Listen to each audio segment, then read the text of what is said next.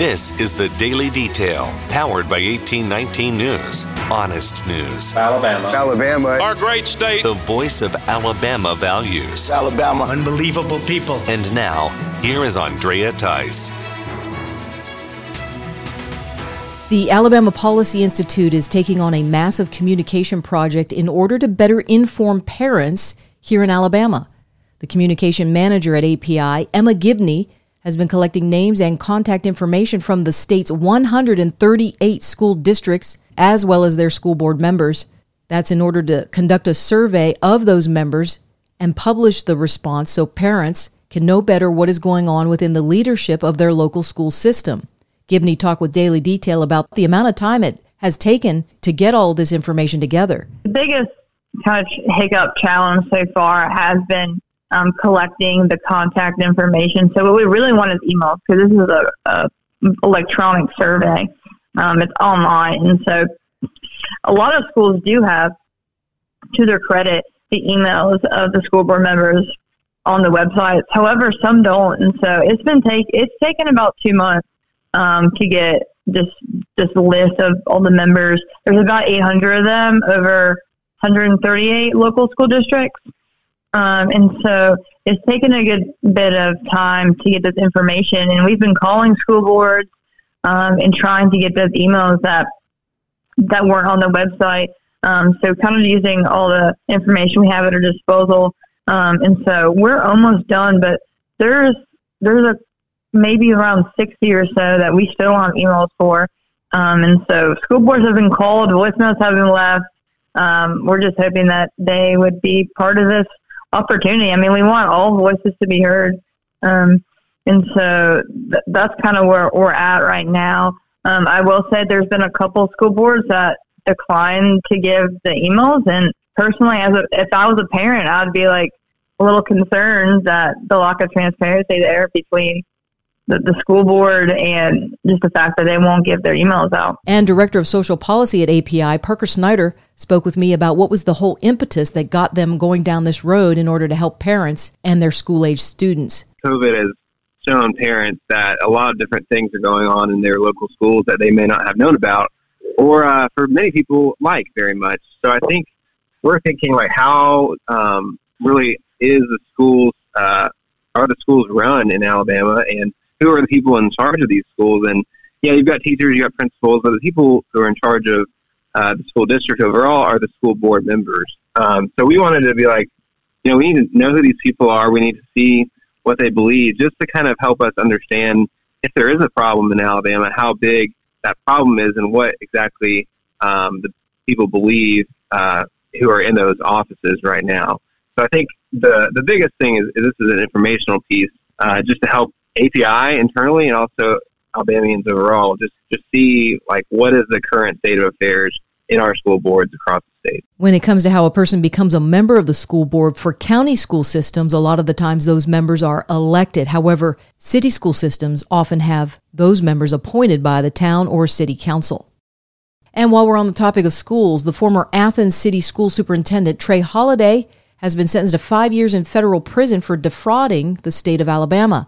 Holladay pleaded guilty to participating in a scheme that took education money for students that were supposedly enrolled in virtual learning. However, they never did take part in that virtual academy. Holladay must also pay $2.8 million in restitution.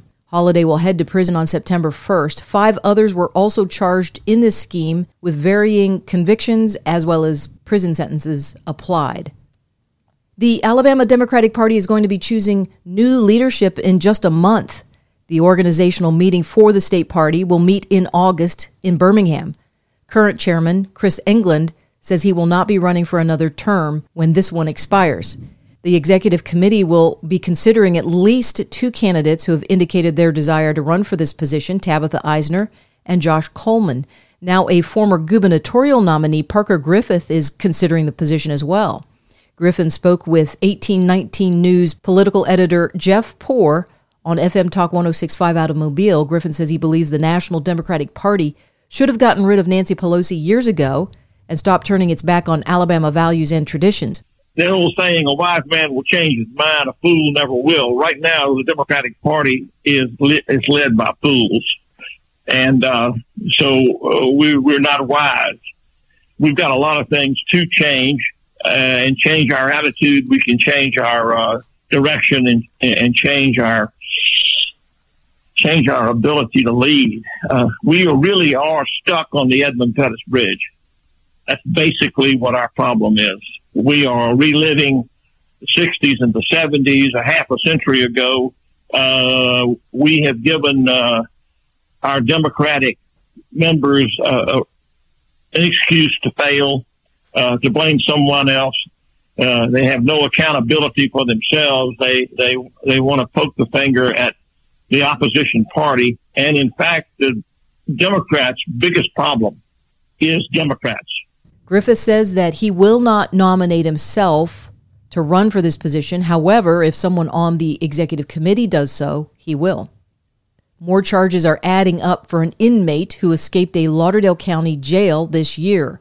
The U.S. Department of Justice has now indicted Casey White for felony possession of a firearm. White escaped from jail at the end of April with the help of corrections officer Vicky White. The two went on an 11 day run from authorities until they were caught in Indiana. White was serving time for a murder conviction when he broke free and now has additional charges due to the death of Officer Vicky White when they were captured by police and his possession of a firearm while on the run. The Macon County Sheriff is now hoofing it when it comes to police patrols. The office is now adding deputies on horseback for better serving citizens in that county. Sheriff Andre Brunson says horseback patrol is an asset in every way for what his department does. He says horses help with search and rescue as well as crowd control. How many horses are being added has not yet been confirmed. Starting this Thursday to the end of Saturday next week, the Birmingham Restaurant Week begins. 50 restaurants, bars, coffee shops, and food trucks are taking part in this program. Proceeds will go to the Grace Klein community to help those who are facing food insecurity. It's also a great chance to try out a new restaurant and a new dish, knowing that it's all going to go for a good cause. For more in depth stories affecting the state of Alabama, go to 1819news.com. In national news, twice vaccinated and twice boosted, Joe Biden announces that he has tested positive for COVID 19 and is now isolating in the White House. Hey, folks, guess you heard this morning I tested positive for COVID. But I've been double vaccinated, double boosted, symptoms are mild, and, uh, and I really appreciate your inquiries and your concerns. But I'm doing well, I'm getting a lot of work done, I'm going to continue to get it done. And, uh, and in the meantime, thanks for your concern and keep the faith. It's going to be okay. Here's Biden just a few years ago at the height of the COVID 19 crisis, promising that the COVID 19 vaccine would work. You're okay. You're not going to you're not going to get COVID if you have these vaccinations. Yeah. Speaker of the House Nancy Pelosi is questioned by a reporter about the convenient timing of a $50 billion subsidy bill for U.S. companies that manufacture semiconductors. That bill will soon be considered by the U.S. House, but not before Pelosi's husband, Paul, managed to invest up to $5 million into a microchip company here in the U.S. Over the course of your career, uh, has your husband ever made a stock purchase or sale based on information he's received from you? What are you saying? Uh, over the course of your career, has your husband ever made a stock purchase or sale based on information he received from you? No, absolutely not. Okay, thank you. Thank you. Thank you. Texas Senator Ted Cruz brought some receipts with him as he questioned the director of the Office of Science and Technology Policy. Dr. Arati Prabhakar was part of a Senate Commerce Committee hearing when she had this exchange with Senator Cruz. What is the principal cause of the United States leading the world in the reduction of CO2 emissions? And there, there is an objectively correct answer to this. Um, Senator, from my recollection of looking at the shifts in uh, U.S. emissions, they have come about, I believe, from a combination of uh, efficiency improvements, of shifts in manufacturing, uh, and of uh, the adoption of renewables. Okay, that question is that answer is scientifically false. The answer for the principal cause of the reduction of CO2 emissions is the substitution of natural gas for coal in the production of electricity. That is objective, it is scientific fact, and it is dismaying to me that your answer to this committee is the political answer rather than actually talking about science and data and facts. And it also explains why the Biden administration has a relentless hostility to natural gas, even though it is the principal driver of carbon reductions. That is not science, that is politics, and frankly, it's bad politics. A Louisiana judge continues to bar that state from enforcing an abortion ban. District Judge Donald Johnson issued a preliminary injunction against the state law before it could go into effect. This means that clinics are being allowed to perform abortions while the lawsuit works its way through the court system. It was brought about by several abortion providers in that state. The plaintiffs are arguing that there are too many conflicting trigger mechanisms within the law. The case is likely to go before the Louisiana Supreme Court, according to the state's Attorney General, Jeff Landry. The New York State Department of Health is reporting the first confirmed case of polio in the U.S. in almost a decade. The Center for Disease Control confirms that the case is valid. The polio case was found in Rockland County in a person who received the oral polio vaccine. That is something that is done in other countries, but not the U.S. since 2000. The U.S. only uses the inactivated polio vaccine, which is referred to as IPV. Justice comes for fallen police officer David Dorn. 26 year old Stephan Cannon was found guilty by a jury of murder in the death of 77 year old Dorn back in 2020. Dorn was shot and killed in June when riots were erupting across the nation following the death of George Floyd in Minneapolis while he was being arrested by police. Dorn was a retired St. Louis police officer who was working as a night guard at a building. He confronted rioters who were looting a pawn shop. Cannon is accused of firing 10 shots at Dorn and leaving him there to die on the sidewalk.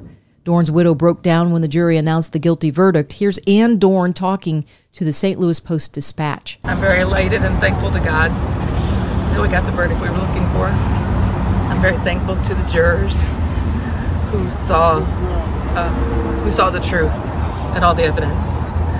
And I want to thank Marvin Teer for doing a phenomenal job in prosecuting the case.